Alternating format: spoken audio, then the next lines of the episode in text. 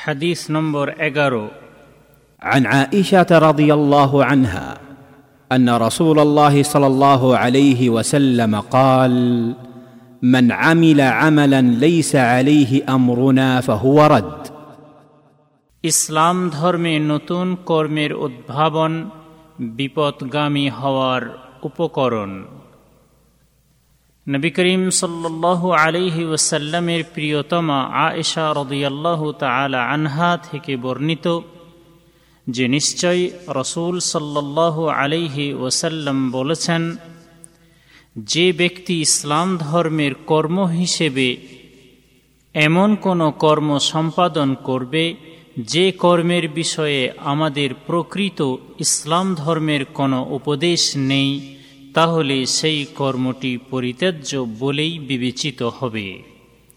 শহেহ মুসলিম, হাদিস নম্বর আঠারো, হাইফেন, বন্ধনীর মধ্যে এক হাজার সাতশো আঠারো এবং শহেহ বুখারি, হাদিস নম্বর দু হাজার ছয়শো সাতানব্বই।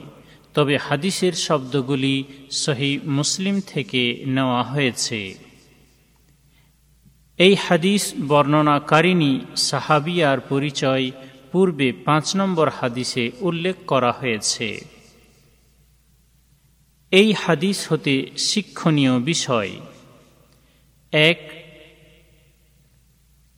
এই হাদিসটির দ্বারা প্রমাণিত হয় যে ইসলাম ধর্মের কর্ম হিসেবে ইসলাম ধর্মে নতুন কোনো কর্মের উদ্ভাবন করার বিষয়টি হল ইসলাম ধর্ম থেকে বিচ্যুতি হওয়া এবং বাতেল পন্থার অনুগামী হওয়ার অন্তর্ভুক্ত। দুই, প্রকৃত ইসলাম ধর্ম পবিত্র কোরআন এবং নির্ভরযোগ্য হাদিস মেনে চলার প্রতি উৎসাহ প্রদান করে এবং তাতে কোনো প্রকার বিকৃতি বা নিষ্ক্রিয় করার পথ অবলম্বন করা হতে সতর্ক করে।